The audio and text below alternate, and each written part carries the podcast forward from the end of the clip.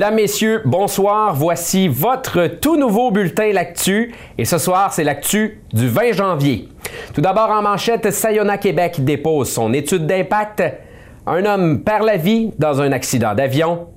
Et une victoire et une défaite pour les forestiers cette fin de semaine. Sayona Québec a déposé officiellement l'étude d'impact du projet minier Hautier auprès du ministère de l'Environnement. À la suite de son analyse complète, le ministère devrait lancer officiellement le processus d'audience publique, donc le BAP. Le directeur du développement durable, Serge Roulier, affirme que l'étude d'impact déposée présente un projet amélioré, et ce dans le but de répondre aux préoccupations des citoyens de la MRC d'Abitibi et de la Première Nation Abitibi-Winnie. Il affirme avoir inclus plusieurs changements en ce sens. On a fait des consultations publiques aussi, c'est qu'il y a certains enjeux qui ont déjà été traités, ont déjà adressés, qu'on a déjà euh, apporté les correctifs euh, qui ont été déposés dans l'étude d'impact. Si on fait référence, à titre d'exemple, on a déplacé la halle d'astérile pour l'éloigner de l'esquerre. C'est un point aussi qui a, été euh, traité dans l'étude d'impact. Questionné sur le fait que l'acceptabilité sociale du projet n'est pas à son comble actuellement autour du projet Autier, Serge Roulier demeure confiant. Euh, présentement, moi, je suis pas d'accord avec vous. Euh, l'acceptabilité sociale, c'est pas la, comment dire ça, on n'a pas la totalité, mais je veux dire, euh, toutes les consultations qu'on a faites durant les derniers mois, tout ça, c'est qu'on on voit que, le projet quand même avait beaucoup de questionnements, mais on, on a adressé, on a tout, on a consulté les gens, on a on a pris en liste tous les enjeux qu'on va traiter dans l'étude d'impact. De son côté, le porte-parole du Comité citoyen pour la protection de l'escar, Rodrigue Turgeon, croit toutefois que le danger pour l'escar n'est pas disparu. C'est pas parce qu'on en est à la troisième évaluation environnementale que les dangers euh, pour euh, la source d'eau euh, et l'escar dans son intégrité totale sont pour autant envolés comme par magie. nous, on demeure très vigilants, puis on le sait, la compagnie, à chaque fois dans ses études précédentes, il y avait beaucoup de lacunes euh, et il y avait euh, également des informations dissimulées euh, très importantes. Donc, on va être très vigilant. Reste que le projet est situé à un jet de pierre, reste que le gisement de lithium s'enfonce sous l'escalier, reste que nous, puis c'est vraiment le pouls de la population qu'on sent bien. les gens veulent protéger l'escalier dans son intégrité complète et non pas seulement le, le puits de la, la société d'OSK. Euh, on est vraiment dans un territoire vierge à cet endroit-là. Le pilote d'un petit appareil a perdu la vie dimanche. Les services d'urgence ont été appelés à répondre vers 14 heures dimanche dans le secteur de Sainte-Hélène de Mansbourg alors qu'un petit avion venait de s'écraser. Une seule personne se trouvait à bord de l'aéronef au moment de l'écrasement sur le lac Abitibi. Il s'agit de Guy Beauchemin, 64 ans de Lassar. Pour le moment, il est trop tôt pour connaître la cause de l'écrasement. L'enquête a été transférée au Bureau de la sécurité dans les transports. Le comité sectoriel de la main-d'œuvre de l'industrie des mines, CSMO, a rendu public l'estimation des besoins de l'industrie minière pour 2019 à 2023. On y apprend que plus de 7300 postes seront à combler durant cette période. L'étude a été réalisée par la table jamésienne des concertations minières et ses partenaires. Les 7300 postes à combler seront dans les trois grandes régions minières que sont l'Abitibi-Témiscamingue, le nord du Québec et la Côte-Nord. Il y a plusieurs euh, pourquoi on veut qu'on qu'on fait cette étude-là. Là. Et oui, on veut que les gens connaissent les tendances, savoir euh, c'est quoi les métiers là, qui vont être en demande prochainement. Au niveau des jeunes aussi, dans, qui ne savent pas trop des fois euh, dans quel métier, vers quel métier se diriger. Au niveau des maisons d'enseignement aussi, c'est important de savoir c'est quoi les prévisions pour qu'ils puissent prévoir les programmes d'enseignement qui vont être les plus en demande. Puis au niveau du secteur également, là, savoir où est-ce qu'il va y avoir une plus de pénurie de main dans les prochaines années. Parmi les professions où les besoins sont présents, le métier d'opérateur de machinerie lourde est le plus en demande, suivi par celle de foreur long trou. Toujours dans les mines, le chef de la direction de ressources Yorbo, Gérard Riverain, euh, se retira de ses fonctions à compter du 31 janvier 2020. George Budner euh, Jr. le remplacera. Euh, c'est ce qu'a annoncé la minière par voie de communiqué. Elle a profité de l'occasion pour remercier M. Riverain pour ses efforts et son dévouement. Son remplaçant est l'actuel vice-président et chef des finances, fonction qu'il conservera en plus de son nouveau mandat. Ressources Yorbo travaille au développement de la propriété Rouen en partenariat avec I Gold. Dans un autre ordre d'idée, le dépôt des projets de forfait voyage pour le programme Explore Québec peut se faire dès aujourd'hui. Les agences voyage, voyagistes et agences réceptives sont invitées à faire part de leurs propositions.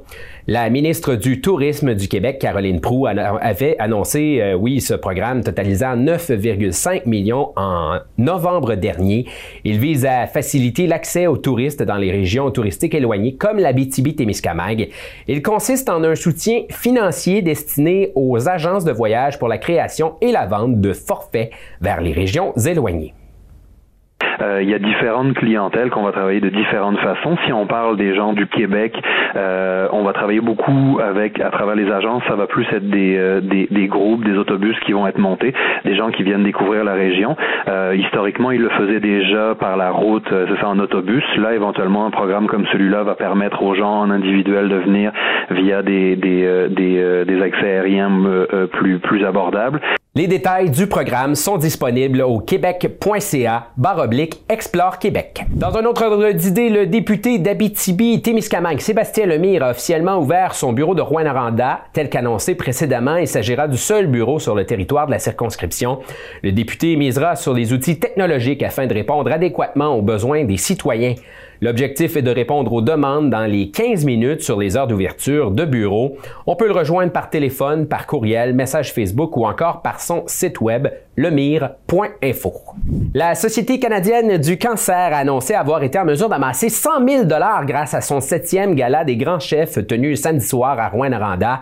La soirée comprenait un repas 7 services cuisinés par quelques-uns des meilleurs chefs de la région.